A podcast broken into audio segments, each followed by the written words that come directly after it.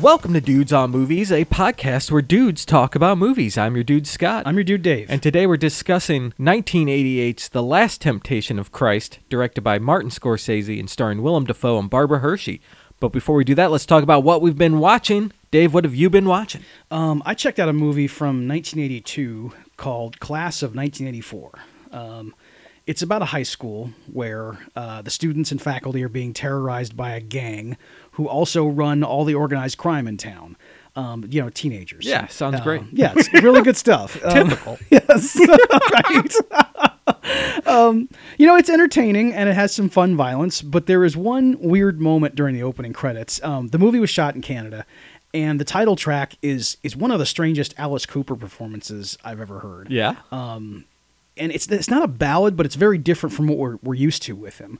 Uh, but one of the lower billed actors is named Michael Fox, and I went, "Oh, that's funny," you know. Yeah. Um, then ten minutes later, we see our first class of students, and there's Marty McFly. oh man. And I'm like, okay, I wasn't expecting to see him when I sat down to watch this movie. And on top of that, uh, when I saw his name and thought nothing of it because like an initial was missing. That Yeah. that's all. That I just it didn't occur to me. Just one letter d- was displaced, and I just disregarded it entirely. That can't Yeah. be Michael J. Fox. yeah. Uh, but sure enough, it was, and it's one of those fun moments while watching movies that's also fun to talk about on a podcast where you watch movies. So you know, um, and the other thing too about the the other one of the other main characters, the, the guy who runs the gang, Yeah. um, is the main bad kid played by an actor named Timothy Van Patten, who has it turns out directed many episodes of The Sopranos and Boardwalk Empire. Wow. Um, and he's also like a piano prodigy, which he does plays in the mo- movie. Um, and he's the younger brother of Dick Van Patten. I was gonna ask. Yes. Holy cow. They're 31 years apart. wow. Yes. Well, I was gonna ask if he's the son of Dick Van Patten. I thought but- the same. Th- I was like, okay, he he's got to be the son of Dick. No, he's the brother. I was like, what? Wow. Yeah, insane. They have the same father. It wasn't like the mother got pregnant unexpectedly when she was 58, you know, so Okay, thank yeah, God. But yeah. Holy moly, dude. Right. How was the film though, like overall? It was good. It was really good, really entertaining. Um, I would watch it again. It's it's like it's a message movie that's kind of based on like the Blackboard Jungle. Um, Uh-huh, it's, yeah. it's one of those movies where like a teacher shows up and the school is is you know like a a war zone and he's there to clean things up. you know? They But he's only one man. saved the day. Yes. Yeah. Oh man. um cool, man. Yeah. That sounds awesome. It's very good. I'm trying to catch up on some of the Oscar films that I've missed over the years. Ah. Uh, many years ago, probably 10 years ago, I decided I'm going to watch every movie that was nominated for an Oscar. You know, just as like a huge goal I'll probably never achieve. But, Mm-hmm. Yes. you know, I'm, I'm knocking off like the heavy hitters and. You know, I've watched tons of them over the years, of course. but you know, I'm still maybe like halfway through them all, which is still quite an You're accomplishment. I think. halfway there already? Probably. That's great. I'll have to do another assessment soon, but Yeah. um, so I finally watched The Sting from 1973. Uh, it won Best Picture that year. Yeah. and oh man, this, this movie's awesome. Pretty good movie. It's Paul Newman and Robert Redford doing their thing. Yeah. and th- these guys are so good together. The chemistry. I mean, everybody knows them for that. And the film takes place in like the 20s or 30s or something like that. And it's a it's a con man film. There are a couple of con men trying to get Robert Shaw's money, and the level of con they're pulling. It's a long game con. Yeah. And the level of danger just keeps ramping up and up and up with every scene as they get deeper and deeper into this long con. It is just so exciting and funny and goes in so many twists that you don't see happening and you're, you're thinking, oh no, how are they going to get out of this one? Oh, they thought of that. Yes. They get out of it somehow. Yes. But you don't realize it till it's later. It's, it's a wonderful film, man. It's awesome. I will always kind of go back and forth on like 1973's best picture contenders was The Exorcist and and The Sting. Yeah. I don't know which one is better. You can't really say which one's better. They're both They're like, both fantastic. they are and for different reasons.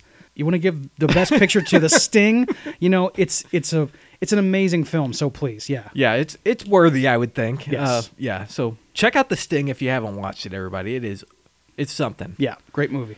All right. So now let's talk about the Last Temptation of Christ, Dave. Why don't you give everyone a synopsis? Mm-hmm. Uh, sure. So uh, this is Martin Scorsese's film of Paul Schrader and Jay Cox's screenplay adaptation from Nikos Kazantzakis' uh, 1955 novel, in which Jesus Christ is given a chance to experience everyday life without the burden of divinity.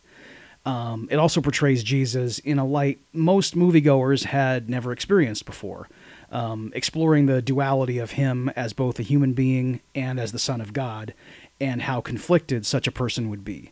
What it's most known for, however, is that thanks to some very ignorant people, it became one of the most controversial films ever made. And while we talk about the movie itself, we'll also discuss all the cultural issues, which we always enjoy. Yeah, that, sometimes that's the most fun part. It is, yeah. I have a feeling we're going to get a big Dave rant in this one. Which is some of my favorite stuff. Thank you. Yep.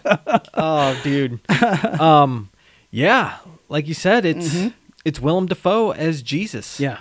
and it- it's it's him as you know an adult. We Right. don't we don't see him as a child or anything. Or Right. It's not the full life of Jesus. no, I haven't read the entire Christian Bible. I've read a good amount of it Yeah. over the years, but I'm assuming most of this is actually like the stuff that happened. It's been documented. Uh-huh. a lot of it is. Yeah, like the Right. broad strokes of the, the Yeah. events in the film are portrayed in the Bible. Yeah, tho- Yes. those stories are intact. Except for the last temptation Yes. part, obviously. yes. So it starts off with him. He's, you know, a carpenter. He's making crosses for the Romans to crucify people. That part's not in the Bible. Uh-huh. Uh, but yeah, um, and that was surprising to me the first time I saw it. Yeah, I didn't think that was yes. was Harvey Keitel there when uh, when he was making these crosses. With a shock of red hair. Yes. I there- there know, was, right? Yeah. Irish Keitel. I don't get that part of it. In I don't the know Middle what that East. was about. I know. Yeah. I, I don't get it. Because, I mean, they had to really, like, make an effort to make him look like that. And yeah, like you said, we're in the Middle East. People would not look as Harvey Keitel looks in this film. right. And one thing I do kind of like is they didn't bother covering up everyone's voices. They just speak in their na- own voice. I like that a which lot. is good. Either a film needs to go all in and say we're doing the accents, or you just go with the flow. Yes. and I appreciate when there's no middle ground and they're just flip flopping around.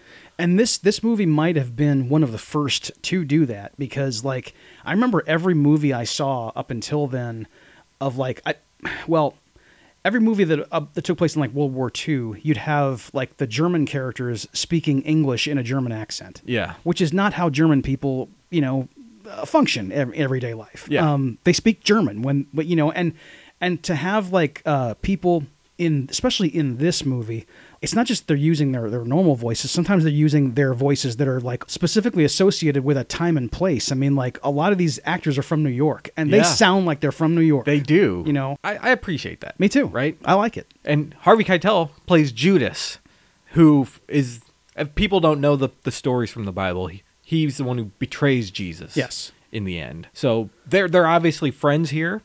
He becomes one of his disciples. Right. Um, but at this point, Jesus is just a man who's working for the enemy, basically. Yes, and Judas is one of the the main. Uh, he, he's a- kind of a commander in the zealot army. Yeah. you know um, the the the people who have gotten together like a, a group of Hebrews who are are trying to uh, like cast. They're trying to get out from under the rule of Rome because Rome has you know like they, they're they, it's the Rome it's the time Yeah, of the Roman it's- Empire. yeah. you know They they ruled the entire world basically at exactly that point. yes and it's and it's another part of like i think that of all the controversies that, that the novel and the movie had th- this was a big one i know for for christians who had seen the film which was is that like the portrayal of judas here as you know um not as the betrayer of christ exactly Yeah. but you know Right. in this case he's i mean it, judas is judas iscariot is given redemption by this story He is. you know, um, I mean, his name is synonymous with betrayal, even among people who have never opened a Bible. You know, right. If someone calls you a Judas, you Yes. know it's you're a backstabber. Exactly. Basically. It's a it's a name you it's an insult you hurl at someone if they have wronged you. Yep.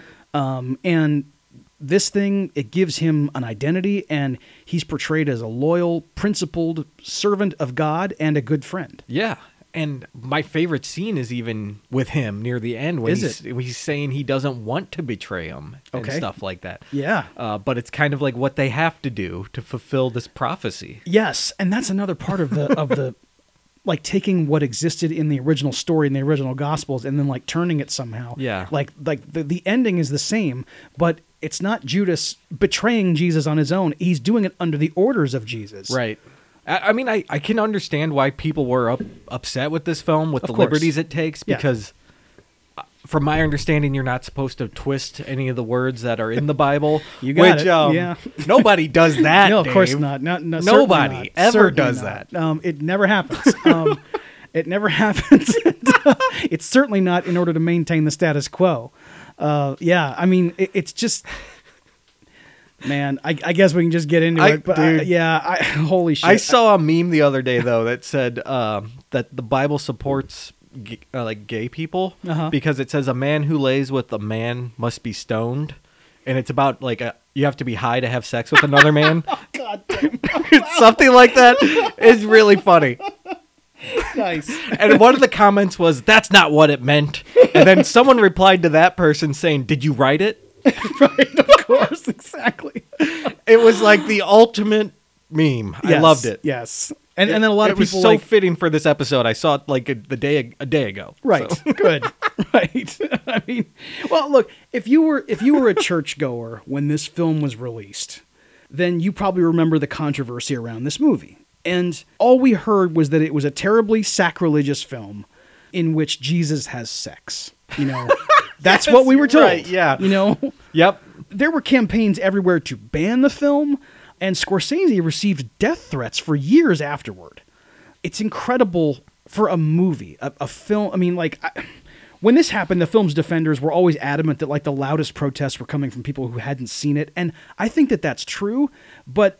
My biggest issue with that statement is that I don't believe that these protesters would have changed their mind had they just sat down to watch it. You know, like like that- Yeah. that- that's give, that's putting a lot of faith into people who would like protest against something like this, you know, and um, their mind was made up. And I know this to be true because at the time I was one of them. Yeah.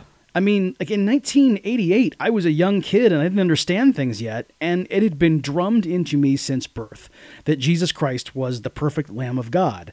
And last week, Scott talked about how long it takes for real emotional change to take place. And I can tell you that the same goes for someone's life philosophy or personal religious beliefs Yeah. you know um, these things are sacred to you and if you're impressionable and you're told that there's this evil movie being shown at the mall um, you know and you don't exactly know who martin scorsese is and you haven't immersed yourself in the world of art and literature all you know is that someone is spreading lies about jesus christ and i i'm rambling he- like this Yeah. because there's still millions of people out there who think like this you know and it's only gotten worse since 1988 how can you explain to a person with these beliefs that, that the movie and the novel are a valuable meditation that truly shows what Jesus really went through? Yeah. You you you you can't. No. There's no way.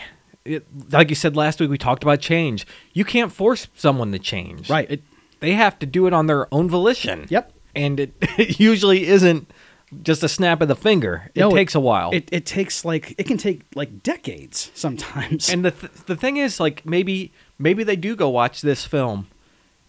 It could be the catalyst to change. It- yes, but maybe. I don't think it's going to instantly change their mind. They're, they'll probably struggle for a little bit with that. I, I, I hope so. If if they struggle in like the best possible way, if they come away from it still thinking it's sacrilegious, I, I, I think I'd be okay with that. If they weren't uh, doing it um, the, the, w- the Yeah. way the loudest protesters, I would were. rather people experience it and then form the opinion. yes. but that's not how the world works. You're right. That's Yeah. that's fair and square dealing. Yes. And that's just not how things are. No, not at all. it's not what the Bible says, Dave. It's true, right? So the next scene is Jesus going to watch people have sex. Ah, yeah, Right? yeah, Yeah. he does. He goes to the yes, he goes to Mag- Mary Magdalene's place uh, where she uh, is a sex worker. Yeah. and yeah, i- it's this lobby where where a bunch of men just they just line up and they they throw dice and they wait their turn. It's like Yeah. it's like forty guys. It's gross. It is really gross. I'm like, man. yeah, and and it's happening like right in the same room, just like separated by a sheet. Yeah. you know, Right. They're just waiting. They're watching it. Yep. You know, playing cards, Right. doing whatever they can. you Right. know. And Jesus is just sitting there with the rest of them, and uh, they it's Barbara Hershey plays Mary Magdalene. yes, And at the end of the night, he's the last one there, and he starts talking to her, and she's like, "You just sat there while all this happened, you Yep. know, and and you won't have sex with me, although we're in love and stuff like that. Yeah. But but you're you're too good for that. or your beliefs won't let you. And Yes. you know why can't you just be normal? Basically, is what Yeah. she's telling him. yeah. You know, it's impossible that Jesus never sinned. Right. You know- he even says in the m- movie here, like, you know, he's not perfect. Yeah. You know, But even if none of his physical deeds uh, were sinful, he was human, and humans can't escape impure thoughts. Yeah. Um, and it- and not just of sex, but of like pride and the desire for food and and material things. I mean, I used to ask my Sunday school teachers about this issue all the time, and no one could give me a good answer. Right. You know, it was it was essentially just you know you need to immerse yourself in the Bible right now, and you also need to you know like pray, and just uh, don't don't try to understand it. Like just Jesus Yeah. was a man, but he was perfect, and he he never sinned. Um, Yeah. And like it's weird too because like this movie and in this scene especially he- yeah, he's not sinning in that that he's not doing someone, he's not doing wrong to someone, he's not hurting another person, he's not hurting himself, but be- because he's so fearful, Yeah. and and he's so afraid to be human, um, like it is hurting someone else. You Yeah. know? her life, uh, Mary Magdalene's life is desperate because of him. yeah. The movie's very complicated. Yes, yes, Mm. Um, I, was this like a passion project for Scorsese? yes, it was. I, I imagine so, because he grew up, Yes. you know, in the Catholic faith. Yeah. faith. Yes, he was, Yeah. uh, you know, uh, very much like, I mean, and one of the themes of all his movies is Catholic guilt. You know, it, it- Mm-hmm. it's, he's touched on it many times, you know, in, in many of his movies. And uh, this particular movie, Barbara Hershey gave him a copy of the book when they made Boxcar Bertha Yeah, and he read it and he was you know enthralled by it and he wanted to make the movie right then and then it got shelved and uh, there was like other development hell that went over the next like 15 years where like Yeah. you know it was it was about to be made with like Aidan Quinn and and Paul Schrader had already put the script together and everything because he was uh, Paul Schrader also he he's he has he's Protestant guilt you know um, Yeah. like he's also just very much like he grew up in the Christian faith and um, and so it was personal for him too. But yeah, it's it was something he really wanted to do, and when finally Universal let him make it, you know, Yeah. they they sent him to Morocco with seven million dollars, and and he you know got it done, and and in return for their support of him, he made Cape Fear like, Right. as a favor. yeah. That was his kind of one for me, one for you kind of thing. Exactly, yes. Yeah. And man, I don't think they. Do you think they were prepared for the kind of backlash that happened with this film? Probably not. uh, They didn't think it would be as vicious. I don't yeah, think. I think they expected some. yes. but not to the levels it went to. It was like a national riot, Yes, basically. exactly, and it even went over the world. I mean, like there, Yeah. there was there was this like uh, a massacre in a, at, a, at a theater in France, you know, um, Ooh. yeah, where like someone tried to firebomb the place, and we already touched on the death threats for Martin Scorsese, but it's like um, it's it's kind of a it's kind of amazing to me now that we're just talking about it that like like you just you asked you know d- did the studio have any idea what they were in for? Can you imagine a group of suits today in 2024 Oh, man. greenlighting this film? It Bob would Iger nev- standing Ex- there? Yeah, exactly. no. goddamn way. no way. I mean, Yeah. like they're they're so fucking spineless. There's just no way this would happen. No, Um, not not a studio. No. Not like Universal. Yeah. You might get something like A24 putting this out. Exactly. A24 would, would, would do it. Um, and it would it would have to be an independent production. And and I guess like even though I'm I'm giving like Universal's executives uh, like some praise for having done so, um, they still made it a low budget affair, you know. Um, Yeah. And he still had to be kind of minimalist with with everything he did because I mean it wasn't even for 1988 seven million dollars is not a lot of money, you know. Yeah. But at least they got to go on location, Yes. which is good. Um, That helps a lot. It the mu- the movie looks great. Yes. Um, you can tell it's it's sand. There's yeah, real- that's it's right. a desert. Exactly. They're in a desert, you know. Um, and they got the score from Peter Gabriel. Yeah. Um, you know, and they got Nusrat Fateh Ali Khan uh, to do like the, the the singing and a lot of the stuff. Mm-hmm. I mean, like he's he's very prominent in in many of the scenes. Um, like a lot of people like lended their talents to it, um, probably for a discounted rate because they wanted to work with Martin Scorsese on his passion project. Yeah. You know. I would. yeah. Yeah. Definitely. that's an opportunity. So Jesus ends up going. I don't. He's leaving to go to the desert to kind of work on his issues, right? yes, uh, he wants to go to that monastery to Right. to because he feel he feels like that's the best way. He he's always um he feels the presence of God. you Yeah. know. The the movie presents it in kind of these these weird kind of voices Yes. he's hearing. A lot of it's his own voice talking to himself. Right.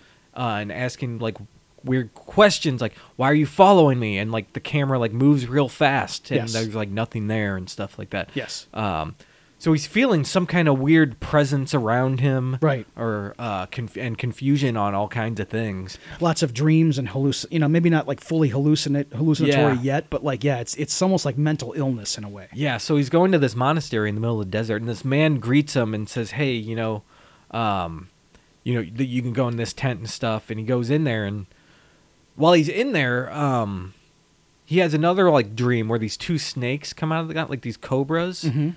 and they're representing like all his fears and everything, like uh, and his.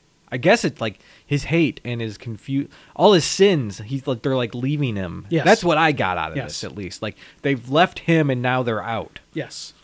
Um, and yeah, Jesus is purified somewhat at this monastery. Yeah, purified. Great great way to say it. Yes. Yeah.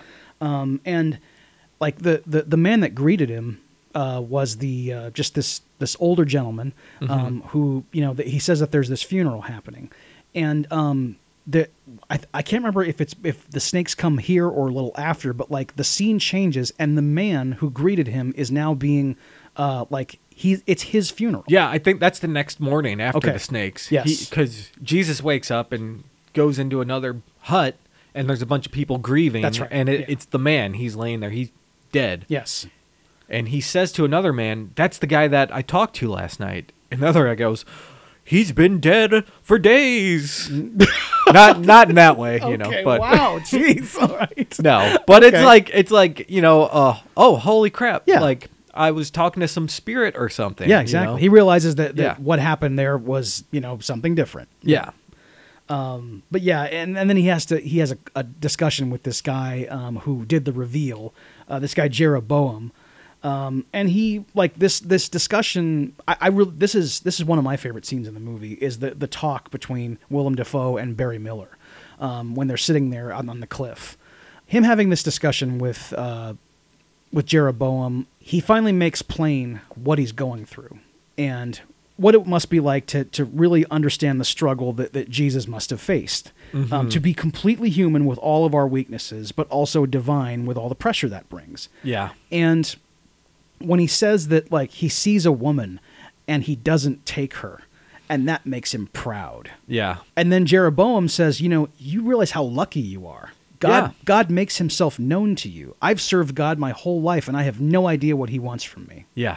Um, he's telling him he's blessed. Yes. you know, and I think Defoe t- says like you think it's a blessing to know what God wants. Yes, yeah. He says, you know who my mother and father and God are fear. Yes, yes. Actually, the snakes are this night. By like, I, I mixed it up. Okay. They're they're after this scene. Yeah. Got it. Yeah. because they're talking about all the things that he's struggling with, and then they come out as a snake representation. Yes. thr- the next night. So, Yes. yeah, um, and then he wakes up purified. Right.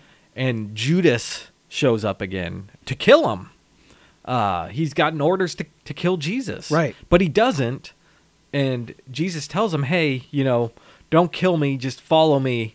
I've been purified. I everything's clear now." Mm-hmm. And he kind of knows that God has a plan for him, and Yeah. he has to go and like talk to people instead of you know killing them or working. He's got a his plan now is to just spread love. That's what he's got to do. Right, right. It's it's a I mean like he, he comes to this conclusion um like i- in the in the action of the film it's it feels like it happens kind of fast, but it didn't because he's been he's been wrestling with it for 20 years. Right. You know. Yeah.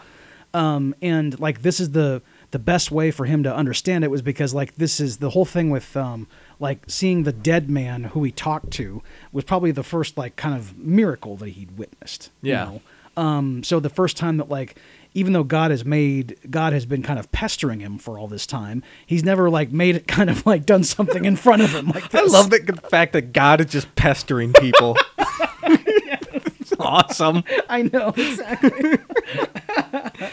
It's like Zeus playing with his little dolls. I mean, you dude, know? I know Yeah. that, that it, it, yes, it is with, with his action figures. And like, um, when I was younger, learning about this stuff, I never got to have this conversation that we just had. Yeah. like I couldn't say God's pestering this guy. Why, why is he doing this? You know, you can't Right. you can't ask that question. Yeah. Um, That's and blasphemy. and- exactly. And if you do, yeah, you will be told to shut up. Yep. And Jesus tells Judas, "Hey, maybe you were sent here to follow me." Yeah, You know, so let's go. right, right. And he does. And he and he makes it clear, you know, Judas, like, hey, listen, if you deviate from the path, I will kill you. You know. Yeah. Um, and he's like, okay, fine, yeah, that that's all right. Um, and you know, Jesus proves himself right away because um, the the townsfolk are going to stone Mary Magdalene for because she uh, did her work on the Sabbath. Yeah. It's fine every other day. It is. It, I don't know what what the deal is. Why why they've like kind of made their peace with it every other day of the week. yeah, But, because I, mean- thought that was a sin too. I mean, it is. It definitely is, unless they're her customers. Like, I mean, some I'm sure they are. A lot of them are her Well, customers. yeah, I'm you know. sure. Um, but they, Wait, so you could do it for work legally in, it, like, not as a sin I think, yeah, back then? I, I That's think, kind of I think the legality of sex work has not always been what it is in America. Well, I know it today. wasn't like an illegal thing, Right. but like as a sin, it's okay if Uh, it's no. your work. No, it, it wasn't. I didn't think No, it It was. wasn't good. Like I think that they had like kind of just um, uh, figured out that that she's I guess she's a business in the community. She Yeah. probably isn't allowed in the temple. Um, I mean, Yeah. she's got tattoos and everything, so she's like thought of as she kind of exists outside Oh, heaven of the forbid faith. Oh, tattoos. I mean, yeah, that that is a devilish. I you know, man. I mean, she's the only one in the movie that has them. You know, so Yeah, there's a it's- f- few other women do too. oh, they do. Oh, they, Yeah. you're right. I'm sorry. Yeah, all Lazarus's sisters both Yeah, have them. You're right. yeah. Okay. Wow. So all the babes got them, Dave. you know that is. I mean, eh, all the women who are uh, who are sexual beings. Yeah, they they Yeah. are kind of that way. Yeah. Right. So he stops them from stoning her. Right. You know, he he says he just gets out there and starts talking to them. He says like, they say she sinned, right? And he goes, which one of you hasn't sinned? Come on, tell me who who hasn't done that. and no one can say anything, right? Yeah. Yeah. one guy tries. yes, he does. He Yeah. steps to him. Yeah. Um, and you know when Jesus rescues Mary Magdalene from the stoning, and this asshole, you know, like tries to portray, make it like, seem like he has never sinned. Yeah. Um, it's a huge moment because for the first time, Jesus is not fearful, Right. you know, and he's standing up and and trying to like help people. Um, and I also want every evangelical Christian in America to listen to this man's speech Um, check your Bible, GOP. Uh, Jesus, your Savior and Messiah, uh, worked against rich people, and he made it very clear that there's no way you can be wealthy and follow him while your fellow man starves. And he tells that to Zebedee. Um, he says, "Be careful, Zebedee. Uh, there is a God, and He knows everything." Um, he's seen you with that widow. What's her name? Mm-hmm. Yeah. And you hear somebody go, Judith. And it's, it's, it's my fa- it's the funniest part of the, The movie whole crowd too just were like, oh, yeah, exactly. I know, dude. It's, it's a Like big- there's a diss track back there. this is like almost like a rap battle, dude. yeah. And he also said something about like uh, he's seen you cheat your workers, and and Right. like it's yeah, Yep. it's pretty awesome. Yeah. And and he's not afraid, like you said. He's about to stone him. The guy Right. has a huge rock in his hand, and he's Right. Mm-hmm. about to hit him, but he's, he doesn't. Yes. Um, And after the confrontation with the guy here, he he actually gets everyone to go up, you know, on the mountain here, and he has like a, his first sermon with yes. people. His first sermon on the mount. yeah, and he's uh, he preaches love Yes. is what he does. Yes. And he, he even tells later, I think he's talking to Judas and he's saying like, yeah, all I did was I just opened my mouth and that came out. Like, Right. like I, could, I didn't even think about it. It just happened. Right. It was God speaking through me. and it's and it's funny too because when he when he goes to do the sermon um it doesn't quite go y- you're, you're thinking okay this is a big moment in the film this is a big moment this is something I right. It's a remember from the huge Bible thing story. in the Bible. right Exactly. um, and it doesn't go quite as as he planned. I mean, like he does do the he opens Yeah, his mouth right? and out it comes. Yeah. and it's a good parable, but it's not immediately understood by the people or by us. Yeah. and he has to explain. He goes, "No, look, I'm the the thi- I'm that person, and this is and that thing, Right. and they're like, yeah, okay, and that that Well, well, other- who who's the lamb? Right, Or, like, yes. They're trying to pick out what parts of the metaphor. Are, Right. Like it's a lot of modern filmmakers do this. Yes. in the movie, like this means that. right? um, but yeah, and at the end of it, like half the crowd is like, "Yeah, let's go kill the rich people," Yes, and like run yes. off to murder people. and Jesus is like, "No, that no, don't. That's not what I meant." exactly. And unlike Jesus, I was like, yeah, cheering them on. You know? Yeah, you're like, "Yeah, go for it, dude." exactly. Go. Go get those shekels.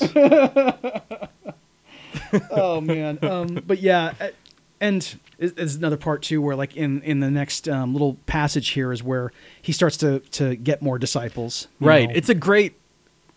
It's not a montage, really. I don't Right. think, but it's just a shot of him walking towards the camera. yes And as he's walking towards the camera, and the music is playing, it's like this very hopeful music. right Uh, that's kind of swelling up. And as he's walking towards the camera, more like people kind of fade into the picture, like behind him. yes Uh, and it just keeps going and going. it's a gathering yeah. crowd Yeah. right. Um, So, it's it's it's a great shot. i like too the way they they first like um because i think it's i think it's andrew or uh john first comes with Judas and Jesus and they're they're just sitting there Yeah. on by the river and then you see peter and andrew like they they don't say anything they, they're just sitting there and they're wondering okay well let's go follow these men You Right, know? yeah. all right got it Yep. um yeah and um once once they gather everybody and they, they've got their their congregation together um they have to go meet john the baptist Yeah. Another big part of the Bible. yes Andre Gregory, everybody. dude i mean like the casting in this movie Yeah. obviously it, it's it's amazing it's just from top to bottom we, we skipped over when zebedee Oh yeah, Irvin Irvin Kershner. Kershner of course, as we didn't Zebedee. even mention it. i mean good lord i'm just I, I i still can't believe that he wasn't even really an actor right. I mean, he almost never acted, and he just was like, "I'll play Zebedee in your movie, Marty." Sure, you know, God, it's awesome. pretty cool. well, he must have taught Marty, right? Well, I mean, yeah, that that He maybe had that was to it. have. Yeah, I guess was he was he the uh, teacher at USC or something? Is that what? Okay, Yeah, I think okay. he was. I think I learned that because George Lucas mentioned it somewhere. Okay, at one that's point, right. That he was Yes. a, a, a professor or something. Got so, it. I'm, he, I'm sure he crossed paths with Marty somewhere down there. And you if, know. and if it wasn't a student teacher relationship, he probably did meet him through George Lucas because Probably. you know they were best friends. yeah, yeah, Um, yeah, uh, but yeah, um, you know, Andre Gregory, uh, in the Bible, John the Baptist is the reincarnated Elijah, um, and even though he's so closely linked with Jesus, I like this interpretation of him more than the Bible because. He's an Israelite who's willing to accept Jesus as the promised Savior, but he himself still holds to the old ways, and he still perceives God as vengeful and angry. Um, even though it, the Messiah is here, Yeah. Th- this is the Prince who was promised, and th- they were supposed to like change everything. Well, well, God will still strike me down if if I if I you know stray from the path.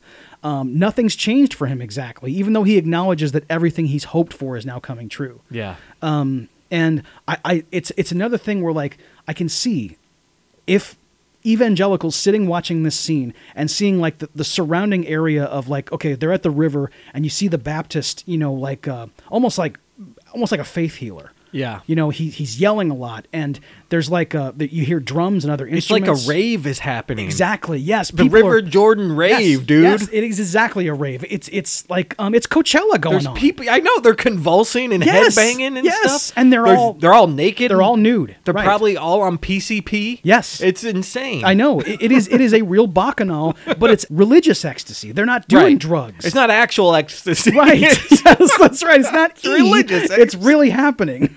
they're on Molly. Nobody had a pill with a chicken Did you on it. baptize this pot?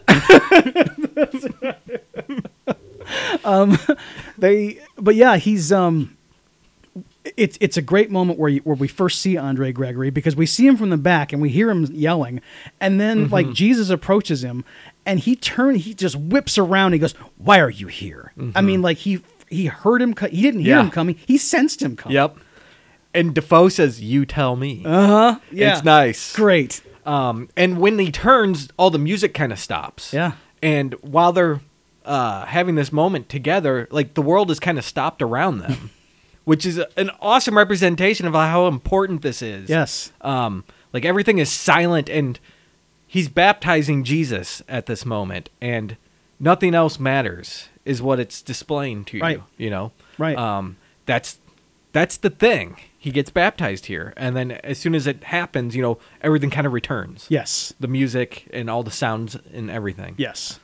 And and the the significance of the baptism itself. I mean, like you know, John knows right away this is this is the Messiah. Th- This, th th- he's real. This Yeah. this Jesus is the you know it it was prophesied that that someone would come from the house of David, and this is that descendant. Mm-hmm. Um, and he wants to be baptized by Jesus, and Jesus says, "No, you baptized me." You know, Yeah. um, it's it's amazing. You know, this is not what he expected at all. And I love too, like the the, the portrayal of John the Baptist, which in e- whether it's uh, this novel or the Bible, portrays him as this like true man from the hills. You know, he he eats insects and he lives in the wilderness. Um, and he never bathes, and he's just you know like just this this wild man out there. Yeah. Um, and he's and he's completely devoted to God. That's what he cares about. It's it's food for him. Everything about him is just God. Um, totally devout. and uh, I, th- you, you mentioned your your favorite scene, like you know, um, with with Judas later. My, my favorite scene in the movie is with uh, Andre Gregory and Willem Dafoe at the fire that night. Okay, uh, when yeah. they're talking about like the plans. Um, and About using the axe. Using the to axe. chop down the rotten tree. and yes, stuff like exactly. that. Yeah. Yes. Um, and I, I love that philosophical discussion that they're having. Like like Jesus is trying to tell him, no, you have to have love, and he's like, no, first we gotta we gotta get the rot out of society. Right. you know? Yeah. I was waiting for Wallace Shawn to show up, dude, man. it is exact. It is so like, I mean that that Yeah. that that conversation. This conversation could be in my, dinner with Andre. My dinner with John the Baptist. Dude. you see Jesus get off the subway. Right. He's walking down the alley. All I wanted to do was go home and have a nice, delicious dinner with my girlfriend Debbie. Cars passing by. It'll work. Um, dude. it this- works. I mean, I, I can't believe like comedy Bang Bang hasn't done this already. You know, It's probably too obscure Probably to so. make a Last Temptation of Christ, My Dinner with Andre comedy spoof true. crossover. That's true. You're right. Damn, what a shame because it's gold. we've got a market uh, I mean, we we've- can tap into. Why don't we just do this? Yes. Damn, dude. I'll call up Wallace uh, when we're done, you know. Oh, excellent. Too bad we can't get Andre. Uh, yeah, I Yeah. know. I know. He'd be he'd be more game than Wallace Shawn. Probably. You know. Yeah. Yeah. He's a Yeah. friendlier guy. I never thought about that, but I'm assuming you're right. Yes. Yeah. Yeah. Is Wallace Shawn kind of an asshole? Well, he's kind of prickly. Okay. Like like he's Well, not yeah. the he's not the Wally we see in the film. Um, Well, you can see him being prickly in a lot of stuff. Yes. I mean, that, maybe that's just his style. Yeah. um, if you go in like uh, everybody, if you want to see like the you know the Criterion uh, collection, they do the the, the the- posts about people like in the in the In the vault, like yes, picking out movies. picking out movies. Yeah. there's one with Andre Gregory and Wallace Shawn. Yeah. um, it's from like eight years ago, and like. th- th- Actually, on the on the My Dinner with Andre DVD, um, they they have like Noah Baumbach interviews both guys, and like uh, Wallace Shawn is a difficult man, Really? Like in interviews On the Criterion DVD? yeah, Oh, he's he's man. just kind of he's not a bad I person. have that. I never watched that interview, though. Yeah, I you should can. need to ch- do Yeah, that. check it out. He's he's like he- like Andre Gregory is so like you know he he's just the, he's just like he is at the table. Yeah. he wants to tell you everything, you know. But Wallace Shawn is a little bit guarded, you know, a little cagey. Ah. Yeah, Like, who's this Noah kid? exactly that's right. yes, oh, man. right. But yeah, they have that conversation. They're arguing over, all right, should we should we fight or be passive Yeah. about things? Right. Um, and you know, it's like the, the the scene ends with like you know, like obviously uh, on- uh, John the Baptist wishing him all the best and and like you know supporting him, and he and he uh, he kisses him and and tells him you know farewell. Yeah. And uh, like we then see Jesus going out and trying to spread love, you know, and it's not just like in the Bible, it's not going the way he planned. Um, it- the world isn't ready for for for this message yet Yeah. and and uh, not just the world, not just the citizenry, but like uh, what's on top of Rome ruling Israel at the time. Um, one of the reasons they were able to is because the leaders in Israel allowed it to happen. Um, they did not fight back, you know, with when this occurred, and they're allowed to, uh, you know, pretty much run their you know, they, they, they can they can have temple, they can have their religion, they can have everything, you know, like as as Yeah. Jewish culture is supposed to be, as long as they they don't step out of line and they don't, you know, and they they like let Rome um, rule in in this dictatorship. Yeah. you know, um, they're on they're on Rome's payroll is what I'm trying to say. Yeah, yeah. And after the scene, this is when uh, Jesus goes into the desert again alone. Yes. To speak to God, I guess. Right. Um, and this is, I think, a really famous scene in the movie. Yes. When he goes and he sits in the circle for 10 days and uh, is conf- confronted by various manifestations, demons, things like that. yes. Um, the first one is a snake that comes up to him. I think it's been maybe three days. He's sitting in the desert in a circle. Can you imagine doing that? Like not not moving, no food, water, anything. Man, I mean, I, w- I was told, you know, you're told this story in Sunday school and Yeah. in church and everything, but uh, I didn't really appreciate it until I saw this movie. yeah, it really, it's really powerful. Yeah. the way they do it, Right.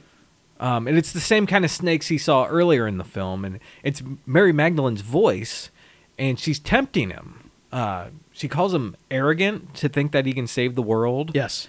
and she says, "You know, you could just come and be with me together like you wanted, uh, but so you could stop doing this." Um, and I love how this confrontation ends. He's being he like I don't even think he says anything to her really. Right. She says, "Oh, Jesus," and then explodes. Yes. which I think is awesome. Yes, I know, I know, A- and especially too the way the way after the explosion, it's punctuated by Willem Dafoe like breaking down, yeah, like he just like this, and like it, it's everything comes out of it. It's a Florence Pugh moment. Yeah. you know, he he's as good as her. yeah, breathing out. Right. It's the release. Yes, like just diaphragmatical, you know, like uh, exhalations. Yep. you know, amazing. Ah, and the next one is after 10 days, a, the- a lion shows up and says it's like his heart or whatever. Mm-hmm. And uh, I, I don't know what the lion really represents. Do you? I don't. Okay. Um, I, I'm I'm trying to figure out myself. I mean, I, I think I know it's connected later, you know, to what happens at, when he when he greets his disciples after his time in the desert. Is it But yeah. about pride or something? Because the lion does say, like, you're pretending to be humble, but you're really not. Yeah. Something like that. Yeah. Um, and I love what Defoe does. He says, "Get out of here! I'll rip out your tongue." Or n- that's not exactly what he says, but step into my circle and I'll Yeah. rip out your tongue. Uh-huh. Yeah, really good. To be honest with you, like the the even though I love this sequence, um, even to this day, I'm not fully. I don't fully grasp like what each apparition is supposed to represent, and Yeah. like it's a little bit, uh, you know, obtuse or, or not, not obtuse, but like I, I, I can't quite. It's elliptical. I, I can't quite, you know, like grasp what it's trying to say. Right? Yeah, and no one really knows, I guess, what truly happened in the Sure, desert. You know, yeah. but um, I think that the way they're representing the challenges he's facing is wonderful. I Yeah. mean, it even the kind of mysterious nature of it. Yes. uh, I think adds to it because um, we it is some kind of a mystery. Even Jesus in the scenes isn't too sure of what what's happening to him still you know Right. um, he just knows he has to do this Yes, and and if you're there, if if that if this was you, whether you're Jesus or you're you, and you're sitting in in like you're essentially going on a vision quest, uh, sitting in the desert, um, like with only your mind Yeah. as a companion. and John's peyote that he Yeah. took from the river. John the Baptist slipped you something good. Yeah. Um, like, yeah, y- you're, you're gonna like start to go nuts. Yeah. And and everything that you know what what's gonna like appear to you, it's gonna have some meaning, or it's gonna just be some weird shit that you're seeing. And like, um, I remember. I, I keep referencing going to Sunday school class because it was it was a formative thing, I guess. Yeah. You know, um, But like it, it was just as simply that you know the devil tempted Jesus in the in the desert. You Yeah. know, that's what we were told. Right. So in my in my mind, I'm I'm picturing the devil sitting there with Jesus and and you know like Yeah, mocking this him. Big red devil. It- yes, You know? yes, Yeah. With He a was even- pitchfork and everything. I mean, like the the the children's Bible I had that had the illustrations had like the what you just described. He was a, like a little more menacing than that, but like I, I couldn't get that out of my head, and it was just like this. This shows you like what a person would go through, Right. You know? they literally show you Satan, and it's a flame. Yes, That's what it is. Yes. It's not a devil or No. a creature or a, a horned person. It's Right. it is a flame that's just flickering there. Yes. As a, a voice speaks to him. um, like this and the movie from 2014, Last Days in the Desert, um, in which Ewan McGregor plays both Jesus Yeah. and Satan. Like it's the most effective way uh, to show that it's it's not a horned figure. It is something like it's another it's an otherworldly spirit that is like if hell exists as we know it, um, it's not a physical being that that's like ruling this thing. It's something more evil that we can't even really comprehend, and all we can do is like have a symbol in front of us Yeah. that's this flame that says everything and nothing. Right. I think it's a great choice too because everyone fears fire. That's true. m- almost everyone would fear the devil. I would think. An eternal damnation. Yeah. Right. So it's a wonderful choice. Right. And yeah, the the flame turns into a tr- an apple tree, and he actually takes one of the apples and eats it, and blood gushes out of it. Mm-hmm. Right. Which I thought was awesome. Yes. I was like, wow, really? um, and the flame like flickers out, and it says, uh, "We'll see each other again." Yes. And then at this moment, he picks up an axe out of the ground. I guess this is the the message he finally got. It's Yes. like, all right, we're going to take this and we're going to actually use the axe method that John the Right. Baptist said. Right. And we're going to chop down the rotten tree Mm-hmm. and build on it. And earlier too, he had rotten um, tree being like Rome and the yeah. oppression and Yeah. everything. Yeah. Um, and earlier he had uh, like eaten an apple and he spit the seeds out. Yeah. And, and like a tree was just like Just immediately appeared grew. appeared Yeah. there. Yeah. Yes. That, that was a cool shot. Right. Um, and it was almost like it was a, another example of like Jesus, like kind of understanding what his power is now. Um, and he'd also had a conversation with Judas, um, where you know, a really another great scene with with Harvey Keitel and Willem Dafoe, where Judas like kind of pulls him aside and goes, "Rabbi, uh, these other men, I'm not like them. You know, uh, I mean, they're they're good, they're good men, but you know, look, I'm very simple. Uh, Right. If I uh, if I love someone, I'll die for them. If I hate someone, I kill them. I Yeah. was like, wow, yeah. got it. And you it's know? Harvey Keitel, and it's Yes, like I I, know, right? believe him. I know. He'll do it. I know exactly. It's it's totally like plausible that this guy is this like. I mean, he's a very practical guy. Yeah. you know and it was at a time where like uh you had to you had to assemble an army to overthrow an an, Oh yeah. a, an oppressor um and yeah and I, I i love this because like uh, when when jesus then um uh gets the axe i mean like the axe i take this to mean like the movement is no longer done in secret you know Um, Right, yeah. and it's it's he's now going to show his face to the world and this demonstration of pulling out his heart which comes later Yeah. um like it's it's necessary so that the apostles can see he's the real thing Yeah, like af- after he like leaves the circle and starts to head back to the river, he comes across um who's it, Mary and Martha? Yes. Yeah. And they tell him that yeah, John the Baptist was killed. Um Right. the Romans got him, I guess. Right. Um, yeah, uh, Peggy Gormley as Martha and Randy Danson as Mary. Um, they're they're uh, really two great characters, um, and Yeah. they they nurse him. They kind of just they feed him and they take him in, and and yeah, they give him the the the, the news about John the Baptist, and um, it's another interesting uh, aspect of like this movie, uh, this movie, this story when compared with the Bible, because in the Bible, Herod they they mention that Herod had him killed um, King Herod. Uh, Yeah. And in the Bible, Salome, Herod's uh, daughter, was was doing this uh, this dance, and Herod was so taken with with the dance that he told you know Salome she can have anything she wanted, and she said, "Bring me the head of John the Baptist." Okay. Um, so yeah, that's how John met his end. That's some crazy shit. Yeah. I, I never read that part of yeah. the Bible. Yeah. Oh man. Right. Yeah, I didn't have the same experience in Sunday school as you did. Yes. Oh. Like I I did attend occasionally, but Okay. um I was able to wiggle my way out of it, I think. Jeez, I, I didn't so- know that you had that. Um, that you you had it at all. Yeah, I, I went as a little kid sometimes, but it wasn't like every weekend. Like I Okay. don't. My mom was like, I guess, kind of iffy on it. I guess. She she wasn't forcing it on me. I guess I don't know. Well, that's that's that's really Um, cool. Actually, I think she was when I was a teenager and I got my driver's license. I started driving my brother and myself to church Okay. on Saturday nights instead Okay. of going with the family on Sunday morning, Wow. and we took advantage of it Okay. and uh or no we instead of going saturday night we s- went sunday mornings but instead of going to church we would go to white castle and we got we got in trouble and got caught um and i remember getting in a huge fight with my mom about it yeah Man, I, I am I'm a huge fan of like I ditched church stories, you know, and, and it's I, I almost collect them, you know. yeah yeah yeah. so we were supposed to also go like bring the program home Uh-huh. to prove we were there so we would get our white castle eat it and then drive to the church and go up and grab it and then go home Steal a bulletin as Oh, proof you were there. as they were letting out you know they'd hand them out at the door and we'd run in and be like oh can i get one Yeah. That's a hell of a scheme. yep Wow. and uh, a couple times we forgot or missed it you know Sure, and sure. Uh, like, i think they were onto us that's right.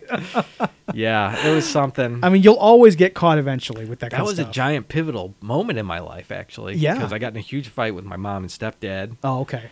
and I told them, I told them I didn't believe in God, and they got really mad. Wow. And then, I nowadays I'm an agnostic, folks, just out there. I was raised Catholic, uh, but uh, then I told them I wanted to go live with my dad, and then I did. Mm-hmm. So man, that was that was a huge life changing thing for me. Wow. Yeah. Yeah, you guys got the real background on me on this episode. That's Holy that's great, cow. man. I, I appreciate you revealing that. That- Yes. that's, that's something. Wow. Well, we got we did a lot on uh, witness with you. I guess you Yes. didn't get it with me here. so- Yes, exactly. F- Yeah. The Scott's formative years. Yeah, wow. Cool. But wow. Uh, let's see if we can continue on Sure, with the episode. Thinking about all this trauma. Yes. Um, it wasn't really traumatic. It was. I think it turned out for the best. right. Exactly. Um, now, now you're and I have a you- good relationship with my mom, and Yes. it's still, so it wasn't. Everything got b- better. Yes. Everybody's adults now. Everyone is good. Yeah. Um, but yeah, John the Baptist is dead. Mm-hmm. So the apostles are at the river waiting for Jesus to show back up. And they're they're all arguing like, dude, we should just go. He's not coming back. I know. And Harvey Keitel, man, says, no, we're fucking staying here. uh, without the F word. Well, b- and that's But the thing. intimidation Exact- is It's there, and Yeah. and I love when he when he decides to just take a shot at Peter for no reason. there. Yeah. Um, you know, because like P- Peter says exactly like what Judas just said, and then Judas like looks at him and goes, "You know, Peter, that's what I love about you. You're solid as a rock." You know, and uh, like that's in the Bible. Like the whole thing of Peter being a rock, like that's what Jesus had referred to him as. Yeah. because he was like, you know, Jesus is number two essentially. Yeah. which is you know like not what's in Nikos Kazantzakis' novel. It's Judas who's who's like Yeah, the right. rock for for Jesus. Um, yeah, uh, great great way to like. Cause I remember the first time I saw the movie, I was waiting for Peter to step up, and he doesn't. Yeah. because it's not the Bible, you know. No, it's it's uh, historical fiction. Yes, that- right. It's a, that- it's a that it's a it's based novel on. that in which Jesus and Peter and Judas are characters. Yep. You know, yeah, historical fiction, like you said. Yeah. And this is the scene when Jesus shows up and rips his heart out. Yeah. Because they're arguing and uh, he shows up like at the height of the argument. Yes. And they're all like, oh, thank God he's here, you know? And um, Jesus rips his heart out of his chest and holds it up for them to see. And it's like dripping blood into the river. And it's, it's a great shot Right. of this heart in his hand just dripping everywhere. Um, and he says, I'm inviting you to war, which is Yes. a line I didn't think I'd hear Jesus say. Well, he's got his fresh hair extensions in this scene too, um, so that's that's another part of it. After 30 days in the desert, Yeah. he has like, uh, yeah, it's it's pretty crazy. uh, but like when he when he makes that statement about going to war, he also talks about, um, you know, like the the ripple effect of what's going to come from their, you know, from their their war that they're waging, and the blood that's dripping into the river starts to ripple and starts Yeah. to you know like like make this cloud. Yeah. Um, and uh, it's a great it's it's a great metaphor. It's a great message, and um, it's a great moment for Judas because for the first time, like when he pulls the heart out, Judas is standing there like in the middle of the frame with his arms folded, while the other apostles go to their knees. Yeah. because they're they're seeing like you know this is their first like This is a huge encounter with a miracle. miracle, right? Yeah. But Judas somehow still isn't quite convinced. And then when Jesus says, you know, I used to believe in this, now I believe in this, and he holds up the axe Yeah. that's when Judas like gets to his he kisses Jesus' feet and says, you know, like he address he he hails God. He says Adonai. Right. You know. Yep. Um. Yeah. Judas is so metal, dude. He's like, as soon as he says, "I used to believe in love, now I believe in the axe," Judas is like, "Hell yeah, brother, Exactly. Absolutely, man. mated." yeah. Um, Yeah. He wants to go to Vakken, dude. yeah, dude. um, but yeah, and now we get to see a bunch of miracles happen. Like he's proving to Yeah. the people the miracles. You know, you get all the classics. Like he's Jesus playing all the hits, dude. yeah, dude. He's he's restoring the blind's sight. You know, he's casting out devils. Yep. Uh-huh. You know, he he turns water into wine, which is a big one. I love the scene too. He's like at this party, and this guy's like, "Man, we're all out of wine." and Jesus goes, "Well, what about those jugs?" And the guy's like, "No, they're water. I put them there myself." Uh-huh. And he goes, "Why don't you just go make sure?" Yep. And Yep. the guy goes, "Hey, it's wine." and Jesus is like smiling all smug. and he holds up and he holds up his cup. Yeah, he's in a like, toast. "Cheers." Yes. Yeah. Um, and, and this this water into wine. I thing, find it so funny. That scene is hilarious. it's also like I remember it- it's eerily like the Bible too. It's one of those scenes. It's one of the stuff like from the Bible, like the stories are just kind of intact, you know. Yeah. Um, and like, uh, it's it doesn't have the exact dialogue, but, but Right, You know, yeah, Um, yeah. But it's just he's they they, they say that uh, Nathaniel, the character, um, says that that this is uh, we only like I only bought enough for three days. This wedding has been going on for Yeah. three days. And he's now worried because like supplies are getting low. Weddings were like five day affairs. Yeah, he only brought three days worth of wine. That is- Mm. for a hundred people. Get out of my house. Get your get your asses out of my. They, we, I'm not fucking Jesse Pinkman. Jesus, dude. Dude, yeah. Um, dude, um, that's a lot of wine. It is. That is a That's lot a of whole- wine. I no, I'd be bringing. We were talking. I'd be bringing Milwaukee's best. That's the beast. Exactly. That's right, dude. That's right. We were making beer jokes before recording, and the beast was a hot topic. Yep. Um, I would not be bringing wine. No, Oh, no. And im- you imagine like the the labor involved in making wine back then. Oh yeah. you know um and they they they show like um there's all this food like like jesus is eating some some like some good naan and pita bread Yeah. there um and the the, the, the spread that uh, that mary and martha give him earlier like with with the um the olives and the it, it's almost like a little Yeah. oh man it looks really It good looks excellent. Yes. And and so Nathaniel has to have all that and the wine, and he has to have enough of it for hundreds of people. Yeah. Um, and yeah, I, I, you, you just you're going to the poorhouse just because somebody in your family got married. This scene also ends. I love the way the scene ends Mm-hmm. because uh, they're at the wedding and it's it's very lavish, right? This is obviously like a well-off uh, couple people, or Yes. at least the man was. Yes. Uh, but there's a lot of like rich people there, Right. And he's trying to convert them to, to his cause. Yes. And they are all just laughing at him, and it's it's just like today, Dave. The Yeah. rich people are like, "Fuck you, Yeah. you poor idiot! Get away from me! I am not going to help you." I know, I know.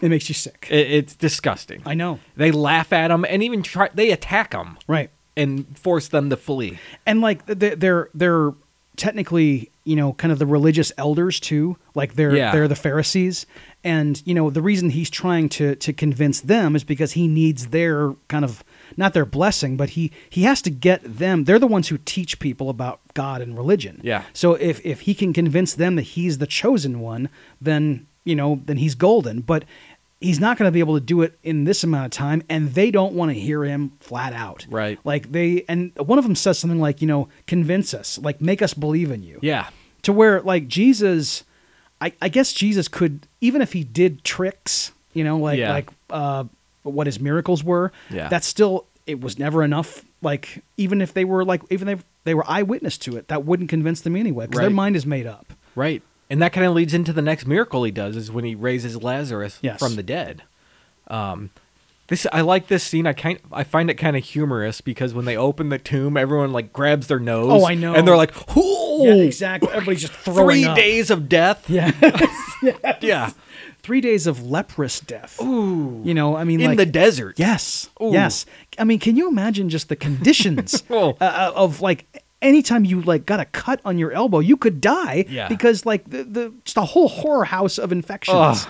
And the the scene of him like going to the the opening of this tomb, Mm-hmm. and Jesus is standing there in the opening, and he like he like does these weird kind of karate chop points. I yeah, that was a weird move. I'm like it almost looks like Neo from the Matrix. Yes. but like. I, I don't know. It's just like not a real chop, but Yeah. I'm chopping and then putting my palms up. It's the only time Yeah. he does it in the movie, Yeah. and, and and it's it's very prominent. He's standing in this open tomb way, and he just like it's almost like he shoots his cuffs, like he's wearing a tuxedo. yeah, This, yeah. It's and, like you know, Nicolas Cage or something. You know, Castor Troy is raising the dead. It is, and it's in slow motion too. Yeah, and you see like dust come off of his Right, hands. Um, right. it's a cool shot. it's it's a really cool move and shot. Yes. the, yeah, the chop. I wrote down the Jesus judo chop.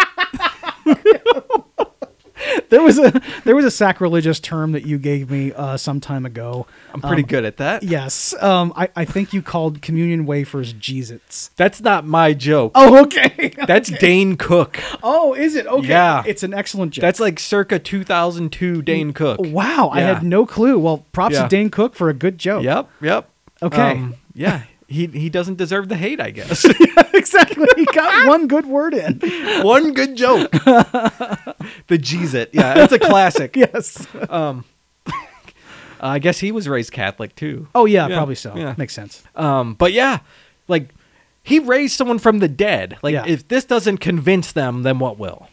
I mean, um, and like we later see Lazarus like essentially now cured as well. I mean, like his the, like this incurable disease that was killing people. Yeah. You know, I mean, it's highly contagious too. Obviously, like when when Lazarus extends his hand, you see it's covered in the sores, and it and it's almost yeah, like the fully skin gray. is Yeah. all peeling. and- Yes. Yeah.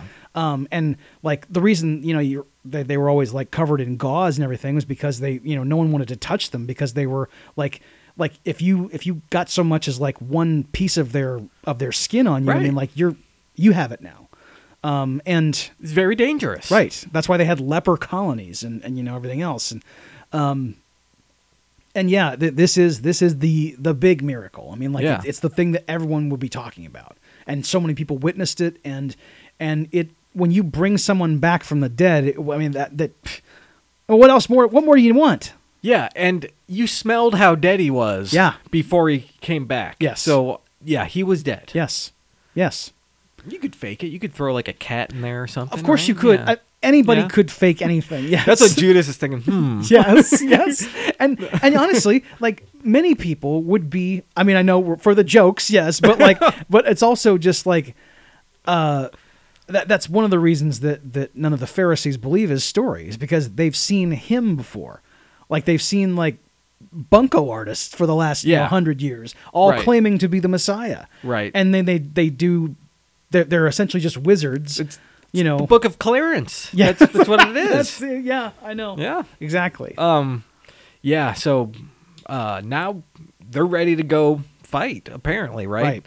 Where do they go? They go to Jeru- Jerusalem. Yes, they go to Yeah. the temple. Yeah. Um, and this is the famous uh, sequence, um, both in the Bible and in the film, in which Jesus uh, like lays waste to the temple because of what's going on there. Um, they, Yeah. They've turned it into an open market, and Right. there's animals, and there's like uh, there's There's currency exchange. Yes. And gambling. I'm yes, sure. Everything. prostitution. Yep. Um, it's all happening, you know, in the temple that, that is supposed to be reserved for prayer. And uh, yeah, he starts overturning tables and, uh, Yeah. you know, like uh, knocking over animal cages and, and you know, uh, emptying people's purse and all that kind of stuff. Um, and the, it's it's when the, the Pharisees see what he's see what's going on and, and they, they confront him about it. Yeah. I love when he says, uh, he says, when I say I, I mean God. Like, Mm-hmm. Yeah. I'm not talking about just this human person here. Yeah. When I say that you're doing the wrong thing, God's saying that. You know, I mean, and and it's it's a bold statement because he knows what the wages of that statement are. Yeah, he's literally saying it out loud now. Right. Not just like people are spreading rumors and all that. He's like just shouting it. I am God. Yeah. Uh, that will get you murdered. Yes. Which it does. Yes. But uh, Right. Yeah, you can't go around saying that. it's like it's a very dangerous thing to do. Even today, you can't really do that I mean- without uh, some kind of consequences. you might get killed. yeah, like- you could get killed. Yeah. A- And like if you came back like fully saying you were the like if, if like an actual Jesus figure was was today, someone not the- like uh well, th- there's plenty of people who claim that they that they can talk to to, to God. Yeah. Uh, but like someone who actually was claiming to be the son of God and was doing what Jesus does. And they came out and they full on went on like, you know, uh, the most popular website or on television or whatever Yeah. and they, uh, for billions of people and said, I am the Lord God. I'm sure I can find a dozen of them on TikTok right now. That's true. But if, but like if they were truly like they had a throng behind them. oh yeah, and- like and they, actually had believers. exactly Oh. yes, and they and they were and they were performing miracles these things have happened and many people have died Yeah. because of this. Yeah. Yeah. Dangerous games to be playing. Yes. Um, a- and I guess what, what what makes him unique is that like there's all there's the physical miracles, but also his message, which was, let us not overthrow Rome, but instead we need to like try to get the Romans to to worship our God. Yeah. You know, um, to to see the way Right. and I don't know if Jesus the man understood, you know, like what a tall order that was. I'm sure he did. Yeah. Uh, and he probably knew, you know, what his fate would be anyway. Yeah. Um, but I mean, like th- that that's it's it's hard for me. The reason I'm even bringing it up is because it's hard for me to to to think of someone today having that message, because that message wouldn't get them anywhere. Yeah. And um, I don't think they would gain even Christian followers. I mean, it would be the same as the story that we're we're like Yeah. breaking down here. Um, people are far more zealot like than than they are Christ like. Yeah, I don't think it would work out today. Yeah. Um, and it doesn't go well here in the city. They have to kind of get they get kicked out of the city and flee, otherwise they're going to get murdered in Yes. the city. Um, Because like the Romans surround the place. Yeah. And Harry Dean Stanton shows up here, Yes. which is awesome. I was like, "Oh, I forgot he was in this Uh-huh. movie." yes. Um, Saul of Tarsus. Yes, and he sees Judas and he's like, "Hey, what what are you doing with this bozo? You're supposed to kill that guy." Exactly. I know. you were supposed to kill that guy. Yeah. it's just a great moment. And then after this scene, it we get, it goes to right to another scene of Lazarus like working at his house Yeah. basically, and Harry Dean Stanton comes up and just stabs him. Like, yeah, you're supposed to be dead, Right. And he kills him because it's the best proof that these miracles are happening. Yeah. And this really is the Son of God. yeah. Uh, so they they kill the proof. They cover up the evidence. It's it's like an actual like like 20th century crime that it's happens. Watergate, Yeah. man. I mean it is. It, Yeah. It's like it's a it's something that like a modern audience can understand that like yeah, I'm killing the proof. He's an email you know. that got deleted. That's right. There's no chain of evidence anymore. There's no audit trail. right. You know? Yeah. But yeah, I mean and then um Jesus realizes he's going to die, Yeah. right? Like that God has told him now like that's the plan. Right. He's going to have to sacrifice his human life. and God had kind of like always made it known to him that he was going to die, but it's it's only now that he understands that he has to like make the sacrifice. Right. And to to become and to be sacrificed, he first has to uh like I guess fall into the clutches of the Romans um and be tried. Right. And he needs Judas to help him Yeah. cuz Judas can turn him in. And this is one one of the scenes I love. Uh, they go back to the temple and they're going to try to fight everyone, really. And he says, "I'm going to baptize everyone with fire." Right. and they're in the temple, and the guards are starting to surround him too. And Jesus, everyone's waiting for him to give the signal to attack. Yeah. But God isn't sending him that message. Even Jesus is waiting for the signal, right? And he doesn't get that message. His the signal he gets is to drop the axe and try to spread the love again. yeah. Um yeah. this is when he sees himself. He he gets the stigmata. His hands like bleed. Yeah, that's Uh, right. I forgot right about here. Um, that part. You're right, yeah. And he realizes, yeah, I can't, I can't do this. I'm gonna have to die. Right. And he gets all weak in the knees and stuff. And Judas and the others have to like help him leave the city. And then you get a great scene of of he and Judas in like this cavernous part of a building. Right. They're hiding. They're hiding away because the Romans are after him now. And this is when he explains to him, like, you have to turn me in. Like, this is the only way we can do it. Right. And Judas does not want to do it. This scene probably pissed off a lot of people as well because Absolutely. he doesn't want to betray him. He, he's sympathetic in this scene. And he says, If you were me, he says it to Jesus, could you betray your master? And Jesus responds, No, that's why God gave me the easier job. Acknowledging that you're going to have to live with this betrayal for the rest of your life that you don't want to do. This is a huge sacrifice for you. It's worse than what's happening to me, and I'm going to die. And he just acknowledges that um, in such a loving way to him. Yes. It takes true love to do something like that. Yeah. Yeah. Agreed. Um, Yeah. yeah. This is a very powerful scene. hmm Um, and man, uh, y- your interpretation of it is uh, is is spot on, man. I mean, like, uh, and I'm again trying to imagine someone who claims they have a true belief, but is like more like the the the people we are most critical of, you know, Mhm. evangelical types, actually pulling taking that message away from it and like maybe in some way figuring out a way to humanize Judas. They can't do it. They just can't. Um, Judas Iscariot is infamous for what he did. I mean, he Yeah. betrayed Jesus. And like any portrayal of him shown in any kind of sympathetic light would be completely unacceptable. Yeah. You know? Yeah. And it sucks because it's so powerful. And and it's and even if this isn't how it went down, like Judas had the same um weaknesses and and like uh struggles that that that uh, we, we're talking all about what, what Jesus is going through internally. All the apostles too. Every one of them. Yeah, went through it. everyone. Like they're they're they're breaking. They're they're outlaws just as much as he is. Yeah. You Right. know? And th- and then we get the Last Supper, Yes. and everyone's sitting there. They they do the first communion. Yeah. The the bread, the the wine, the body, the blood. Right. And Judas leaves the table, right? He doesn't partake in the communion, right? Or does Uh, he leave after he does? I can't He- remember. He, leaves in the middle of it, and like Yeah. uh, Peter makes makes mention of, it. "Hey, where are you going?" And Jesus is like, "Let him go." Yeah. Um, and like Ju- Judas left the Last Supper, um, I, I believe in the story too. He he must have like left at that in that moment, or maybe I'm just remembering it because I've I've I've seen this movie more times than I've read the Bible. You Okay. Hmm. know, that- that- maybe that maybe I'm getting it conflated. Maybe. um, but yeah, he leaves. And there's another great scene after the supper where Jesus is conflicted again. He's actually scared. It's another human moment Yeah. for for him. Yeah, He's he's out in his garden praying. He's saying, "Do I have to die? Is there any other way?" And Willem Dafoe is just he's like shaking.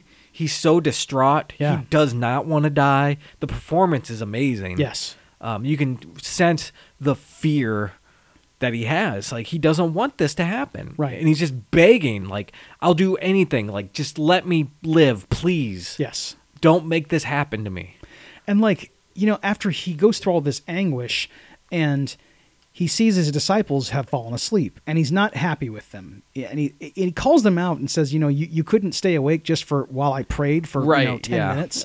um, because they they were supposed to essentially stand guard, even though he knows that what his fate is. Yeah. he still wants them to you know like do their jobs. Right. Um, so, uh, th- and when the Romans find him, um, it's because Judas uh, gave them his whereabouts. Yep.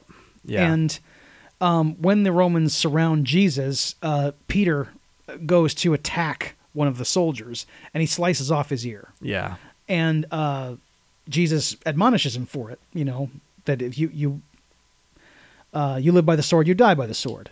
Yeah. And uh, and he picks up the ear, and he reapplies it, reattaches the ear Yeah. in a miracle moment, you know, like like Jesus can do.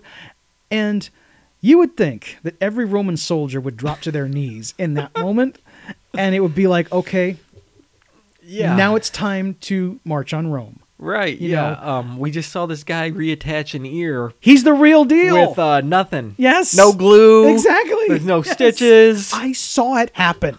yeah. And I can hear out of this ear. "How- How's it going? And then he you know? pulled a coin out from behind it. it was amazing. I can't believe I'm so mad at.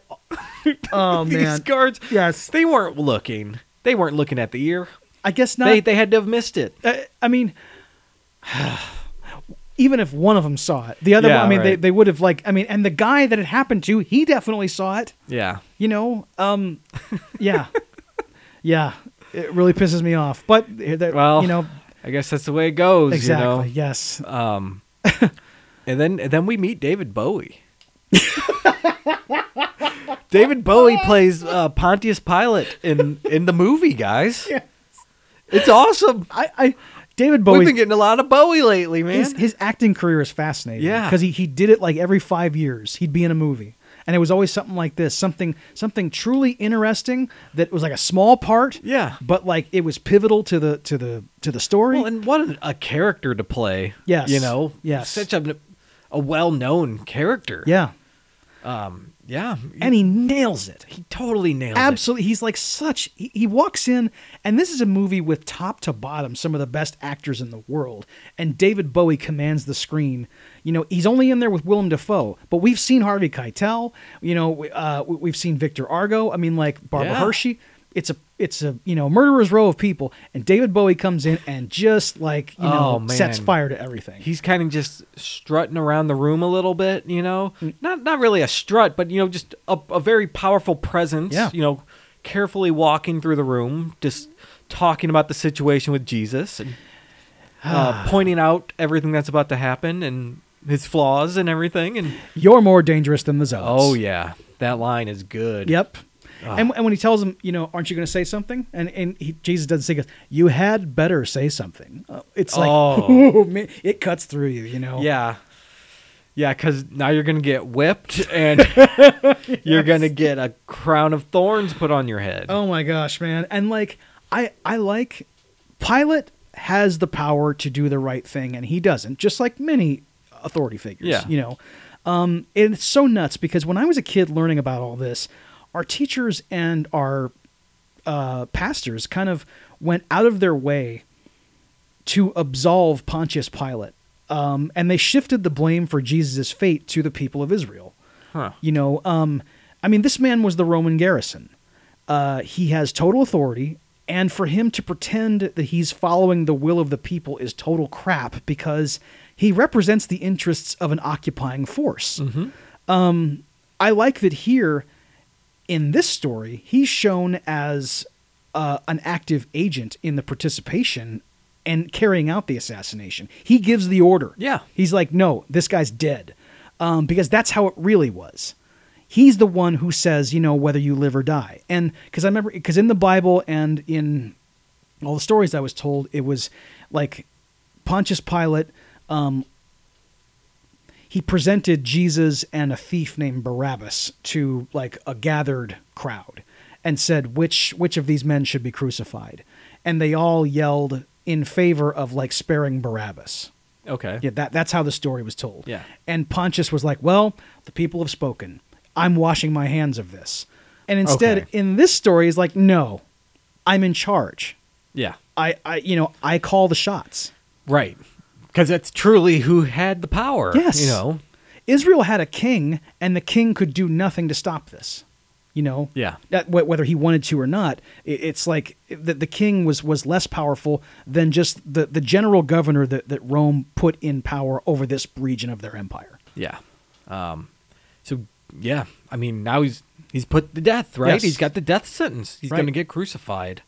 Um, and you, you get a g- great shot of him carrying the cross through the street. It's like super slow motion. Yes. and a lot of it is not in slow motion. You see like people like laughing at him, people spitting on him, some people like running away. Yes. But it ends in this awesome ultra slow mo shot of just him kind of walking towards the camera in a crowd of people who are just hateful towards him. Yeah.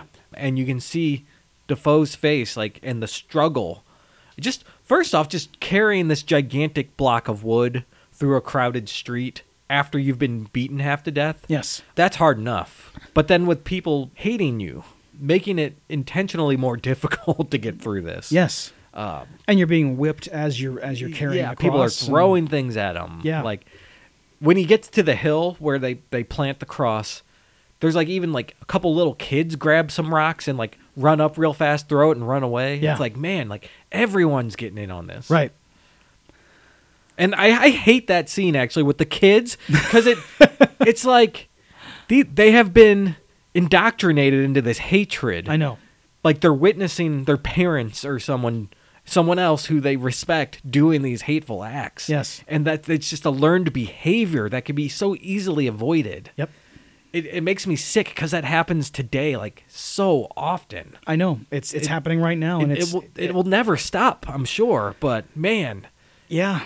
seeing it happen then just and it's this one little two second thing that's not even the main focal point of the scene Right. and it just man it, it really drives a point home to Yeah. to to the message that he's preaching actually to, of love Yes. you know don't hate someone and throw a rock these kids have no idea why they're doing it they just are yeah they they've been they've been taught this behavior and you know they can unlearn it but it's still like that even even though they're still like moldable clay it's going to take them a while to unlearn it because Yeah. like they you know kids are a sponge yep and when, when you consider like you know what it what it means for for little kids to be taken to like um i don't know eh, not not a church service but like one of the church services that are not the good kind of church services you know yeah yeah um, like the the really hardcore like uh, ladies and gentlemen um, if, if you if you like just dig around and, and find like there, there are people who just sort of cover this scene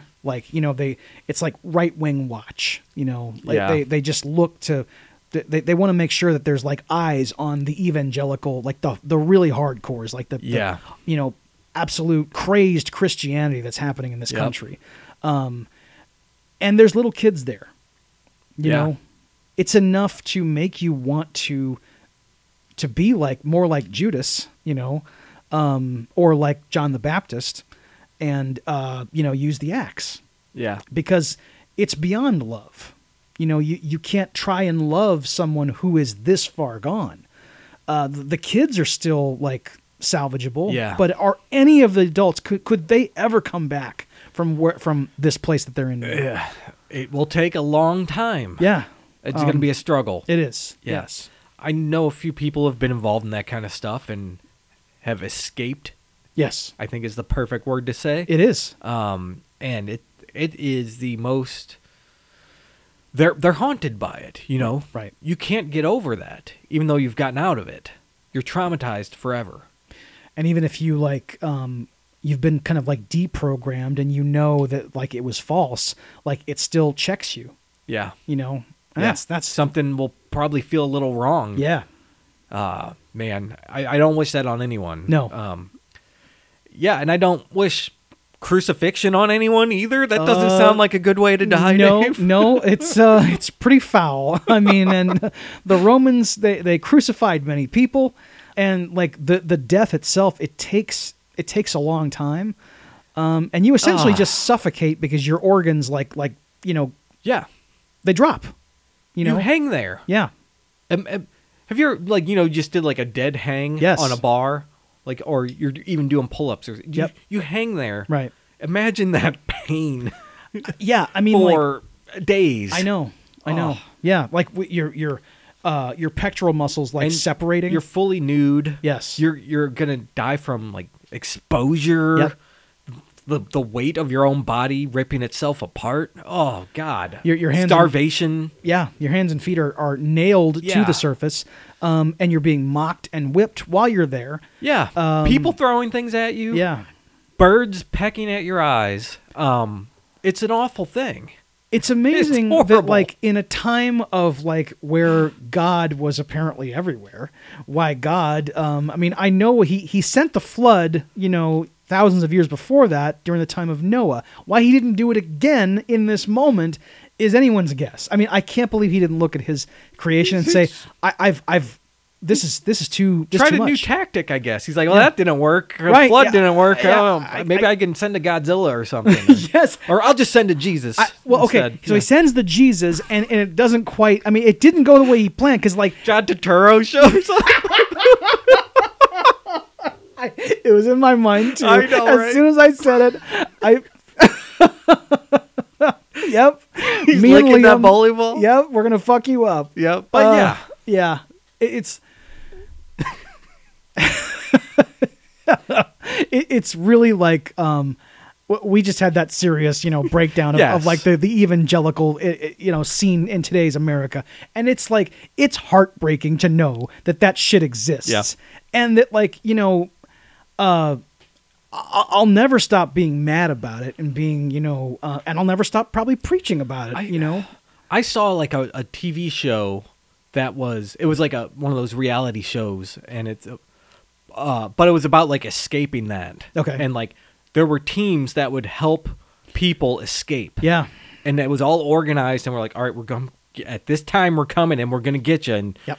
you gotta you can bring one thing, and we're going, and it it was like this really intense reality show. Like, Right. I don't remember what it was called, but holy crap That's heroic the, stuff. The reason, just the fact that you have to go to that length Yes. to escape that is yes, unbelievable. uh, I know, I know, Be- because like the you, you the law won't help you. Right. You know, Yeah. uh, y- social services uh, they they can do nothing to help. It has to be someone like just volunteers, like saints under cover of night, Right. spiriting you away. Yeah. It's not it's not just like women talking, right? Yeah, Like you're, yeah. they're, they're all not just going to get up and go. Exactly. You Yes. know, it's not like that. right. Um l- let's get into the um the last temptation here, Dave. Yes, that's a good idea. Yeah. Like, uh, where where the, the title of the of the story comes from is the last temptation of Christ. Uh, Yeah. Jesus is on the cross, and um, he's being you know like be, being mocked, he's being whipped, Yeah. everything we talked about, and at some point, the noise dissipates, Kind of like when they're at the river when Yes. he's getting baptized. and we see a figure approach him um, that doesn't look like the children of Israel. Yes. Um, it's a uh, a young girl, probably of about twelve years old, and uh, it's played by the actress Juliet Kate. yeah. Juliet Caton was not in a ton of movies, but her presence is certainly felt here. Just like David Bowie, she shares the screen with a host of great actors, and she fully commands the screen. Um, Satan is a hell of a role, Yeah. you know, for any actor. um, it's no wonder every actor leaps at the opportunity, um, even if you're a kid. Right. Um, but when you get to play this role, um, you're noticed, and she doesn't play him as the as the the horned devil that we were talking about earlier. She plays him as uh, this figure, the most angelic, like young girl you've ever seen. right. And she claims that she's an angel. Yes. I mean, I guess Satan was a fallen angel. Yes, but, uh, Lucifer was- was So maybe famously- she's not lying. Yeah, I guess. right, But, uh, I'm right. an angel. Yes. right. And she says, "Hey, you've done enough. You've done God's will. Right. And He's gonna save you now because you did what He wanted." And Willem Dafoe is just like, "Really? Okay." And Mm-hmm. he kind of accepts it, like, "Wow, I I did my work, Yeah. and God has blessed me now." And so he comes off the cross, but no one reacts to it, right? Right. Like everyone is still behaving like he's still on the cross, and he and the the girl kind of just walk away out of the the whole scene they're in. So it- it's got this weird dreamlike vibe to it, an right? otherworldly- yeah, mhm. Um, and you could think maybe maybe he is dead now, and he's kind of transcending or something, or or maybe it's not really happening. You don't really know what's going on Right. here. But he leaves, and then uh, the girl says like, "Hey, now you can see the world how it really is." And uh, Mary is there, and they they get married, and he has kids with Mary and all this. Mary and- Magdalene. Mary Magdalene, yes, Yes. excuse me. Yes. Um, there's lots of Marys in Yes, the there are Bible, three so Marys, yes, yes. you gotta distinguish. Right. Um, but he's given the life of a man yes. to enjoy, you know. and like even in the in when he's when he's led off the cross off of Golgotha, he comes to this like really amazing valley that they found um, that, that looks unlike the the rest of the movie. Like it's these you know lush rolling hills. Yeah. Um, and at the bottom of the hill is this is this little cottage, you know, made of stone. And yeah, Mary Magdalene is in there waiting for him, Yep. and she nurses his wounds. And they uh, they're married, and they consummate their marriage. And this is this is what the pretty much the scene, one of Yeah. the scenes that most people had difficulty with, Right. Because you see Willem Dafoe as Jesus Christ um, kissing a woman and uh, making love to her Yeah. and the camera pulls back and Juliet Caton is sitting in Yeah. in the corner watching it happen. Yeah. It's a haunting image. And you know right then who she is. Yeah. You kind of have an Yeah. idea that something's Yeah. something's wrong. Something's here. amiss. She's supposed to be like his guardian angel. Yeah. Right? S- And she's just watching you have sex. Yeah. A little weird. It Kind of like a quite- dog watching you have sex, you know, except worse. an evil dog. Exactly, yes. Yeah. More like Black Phillip, I guess. yeah, black Phillip. you don't want that. no thanks.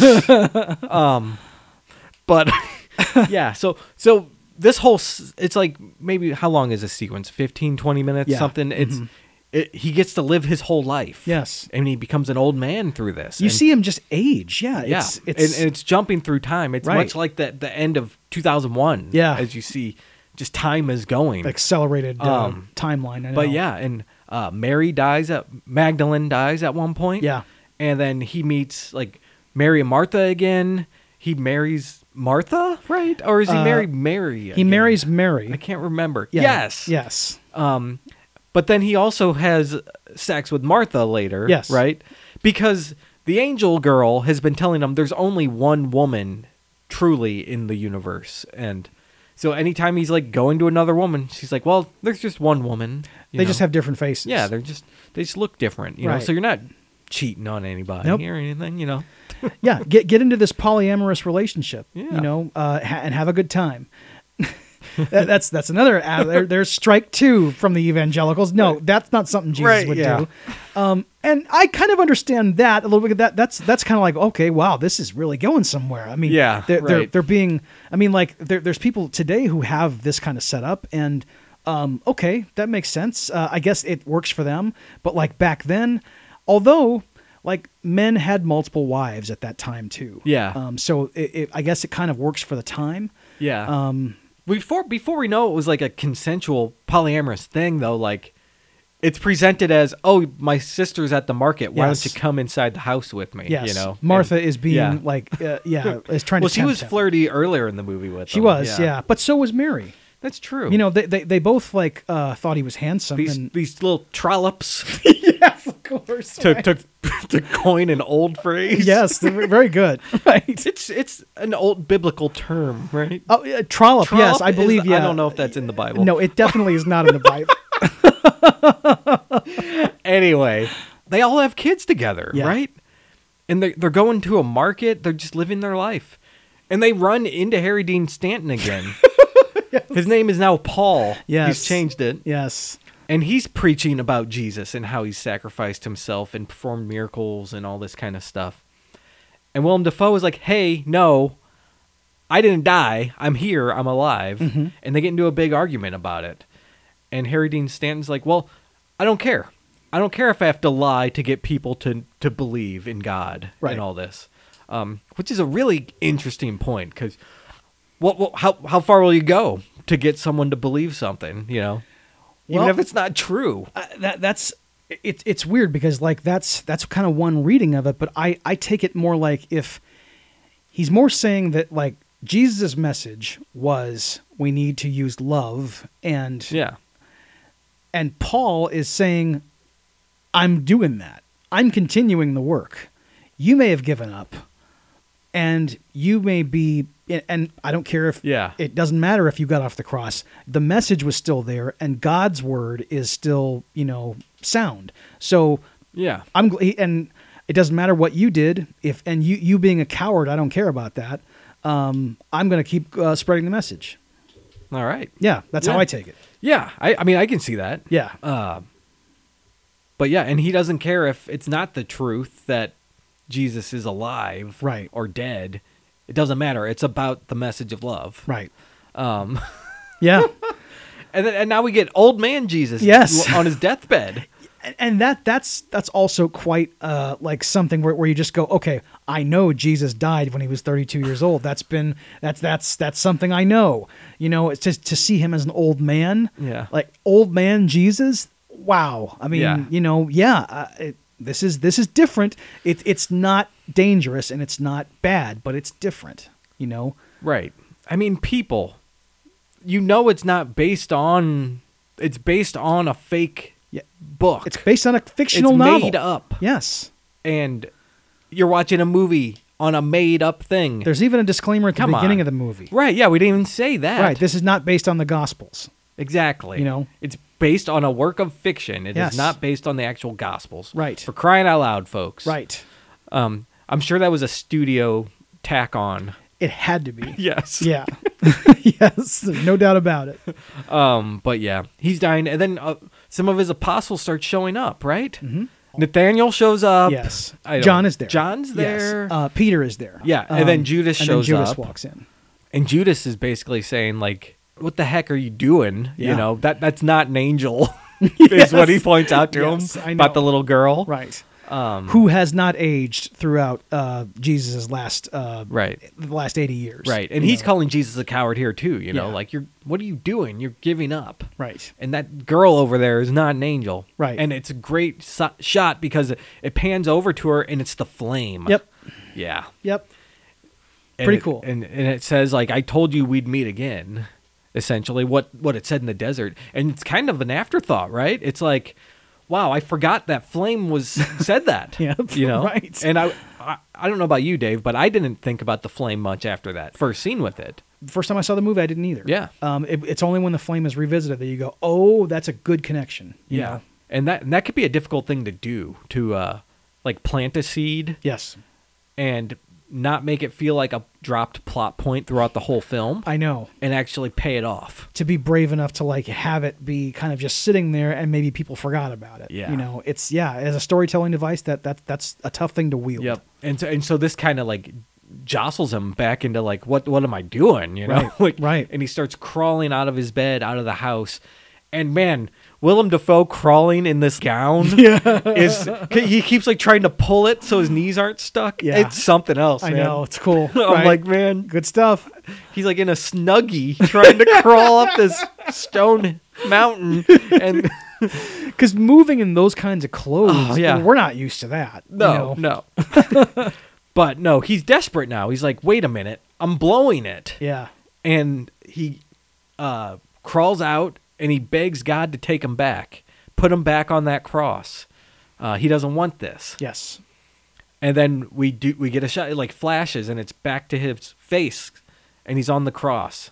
The whole thing was like a fever dream that happened Yeah. while he was up on the cross. Right. And I guess it could be argued it was a battle for his soul, not just his body. Of course, yeah, because I mean, this sequence, I mean, it goes well beyond Jesus' mission. It, it all of us want a peaceful life. And it's far easier to isolate ourselves and pretend that the problems of the world don't exist. Mm-hmm. And he doesn't live a sinful existence. He marries a woman and they have children, and he works as a carpenter. He has like the most ordinary existence. Because he is who he is, that's just not what his fate was supposed to be. I Mm-hmm. mean, like he's not allowed to have that. That's what he wanted. Yeah. Right? That's all he wanted. That's all he ever wanted. And it was given to him and he ultimately did decide, no, I'm I'm not going to do that. I'm going to Right. sacrifice and do God's will. right.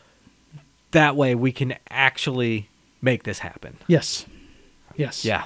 And uh Willem Dafoe says it is accomplished. It's the final shot of the film. Right. Powerful stuff. Yeah. This is a quite a powerful film. I can see why people were up in arms, but uh I know. Um, yeah. It's it's Yeah, really. I uh, know exactly. get over it, folks. I know. I know. don't go to the movie. you know, is it really harming you that this film was made? I doubt it. I mean, it's so weird because like I, I think back to what what I felt in that moment, and I, I said earlier that I was one of them. I was the I You were one of those children. I was one of those children throwing rocks. Yeah. Yeah. Um, and I, I read the book after I saw the movie, and by this time I was grown up. you Yeah. know. And for the first time since becoming aware of Jesus Christ, I, I felt like I finally understood the struggle that he must have faced. You know, to be completely human with all of our weaknesses, but also divine with all the pressure that that brings. I didn't get that when I was Yeah, going to you know right. church. It- it never occurred to me Yeah. it was Jesus had blonde hair and blue eyes and uh, white skin and never had a sinful thought or a sinful deed. And even in renderings of like the crucifixion, there wasn't blood, you know. Yeah. It- it- there was in like uh, I, I remember there was there was one Bible there, w- there was a Bible that was at the front of our church, really the like the the big thick steampunk Bible. Yeah. It's got gild, it's Yeah. gilded and It's the everything. Big Daddy. Exactly. Yeah. Yes. You open it up and there's like, uh, th- you know, the the pages are kind of like uh, almost it, it, they're real that thin paper. Yeah, it's almost like a paper mache type feel. It's very yeah, very like careful and delicate. incre- yes, like you don't want to mess this up. And there there was like uh, inserts of like uh, Renaissance art, and for the first time I saw blood. Nice. You know, it was like oh my. it took Caravaggio. You probably to, thought it was you know- cool. I I, I mean, Or were you were you kind of scared of it? I, I was kind of scared of it. the Yeah, time, I, I, yeah. I, I wasn't like you know, th- I wasn't as metal as Judas was. you know, not at the time. You know, you were wearing a Slayer shirt. No, dude. Okay. yeah. But um, the the- the, the movie had uh, like a profound effect on me as like uh, you know, I didn't have to go through the Christianity that you talked about, like you know, people being kidnapped and things like that. Luckily, Yeah. it wasn't quite as oppressive for me. Yes. But like it still was something that I was was like essentially told I had to do. You Yeah. Know? Yeah. Um. So yeah. Yeah. Good times. Right. Um, Right. anything else, Dave? Um, just the rest of the cast. Um, we- we we, we highlighted some people. Um, like obviously Andre Gregory as John the Baptist Yeah. is gigantic. Uh, Paul Greco was one of the zealots, um, Mm-hmm. and uh, he played Sully in the in the Warriors. He's like the leader of the orphans. Yeah. so cool. Um, and then Leo Burmester as Nathaniel. Um, about 30% of our podcast revolves around this man. Um, cause ladies and gentlemen, he played water sport in cruising. Oh, baby. You know, it's it, it's it's his wedding that Jesus turns the water into. It's like it's not his wedding. It's it's his Oh, Well, gathering. no like, wonder there's water everywhere. it's water No, Oh, I sport. Didn't even notice that, dude. But when he tastes the wine, I was like, oh my god, water sport. All those draperies, they were yellow, right? yes, and he's wearing his left left, Left pocket. Um, I already mentioned Barry Miller as Jeroboam. He played Bobby C in Saturday Night Fever. Mm-hmm. Um, Paul Herman as Philip. Uh, he played the Pittsburgh Connection in Goodfellas. Um, he's also played Beansy in The Sopranos. Dang. Um, and then Victor Argo is Peter, uh, who's just Yeah. he's Victor Argo. You- Yeah. You, know him. Yeah. Um, Ileana Douglas apparently played an extra, which is crazy to me. It was like her film debut. Jeez. Um, and then John Lurie as James the Greater. Um, he was one of Irvin Kershner's sons. Okay. uh, who becomes one of the disciples. gotcha. Yeah. There was a guy named Michael Bean in the cast also, There but it's was, not the Michael but it's Bean not I the thought Michael of. Bean we thought. Yeah, it's not the Yeah. Terminator Michael Bean. It's, uh, because I'm sitting there looking, I'm like, uh, was this because it it had just happened like where I had just watched Class of 1984, Yeah. and I had the whole thing with Michael J. Fox, and I was like, wait a minute, is this like a like Oh, early did in he his change career- his name? Yeah, it's some kind of SAG thing. No, it's a different Michael Bean, different spelling. yes. Uh, unfortunately. Yes. I would have loved him in this. Of course, yeah, He's probably making the abyss or something at this time. Yes, that's right. Um, all right, Dave. Would you recommend this movie? yeah, hundred percent. See the Last Temptation of Christ, everybody. Um, and I, I hope you're doing well. Yeah, um, I would recommend it. I don't love this as much as Dave does, but it's a good movie. Everybody, check it out. Mm-hmm. yes. Um, especially if you have any kind of familiar familiarity with this topic. Right. I think it's worth watching. Right. All right, so that wraps things up. If you like what you heard, please subscribe to the show anywhere you get your podcast, rate it, review it, and most of all, share it. That gets more dudes listening to the dudes. And you can go to dudesonmovies.com and find anything you need right there. Yes, and we're on Facebook, Blue Sky, and Instagram. Look for Dudes on Movies, and our email address is dudesonmovies at gmail.com. That's right. And Dave, we have a question of the week. What is the question of the week? Uh, the question of the week is uh, What are the best movies about faith? All right. Stay tuned next week for 2004's Harry Potter and the Prisoner of Azkaban. directed by Alfonso Cuaron and starring Daniel Radcliffe, Emma Watson, and Rupert Grint. So until next week, I'm your dude Scott, I'm your dude, Dave. and we'll see you next time.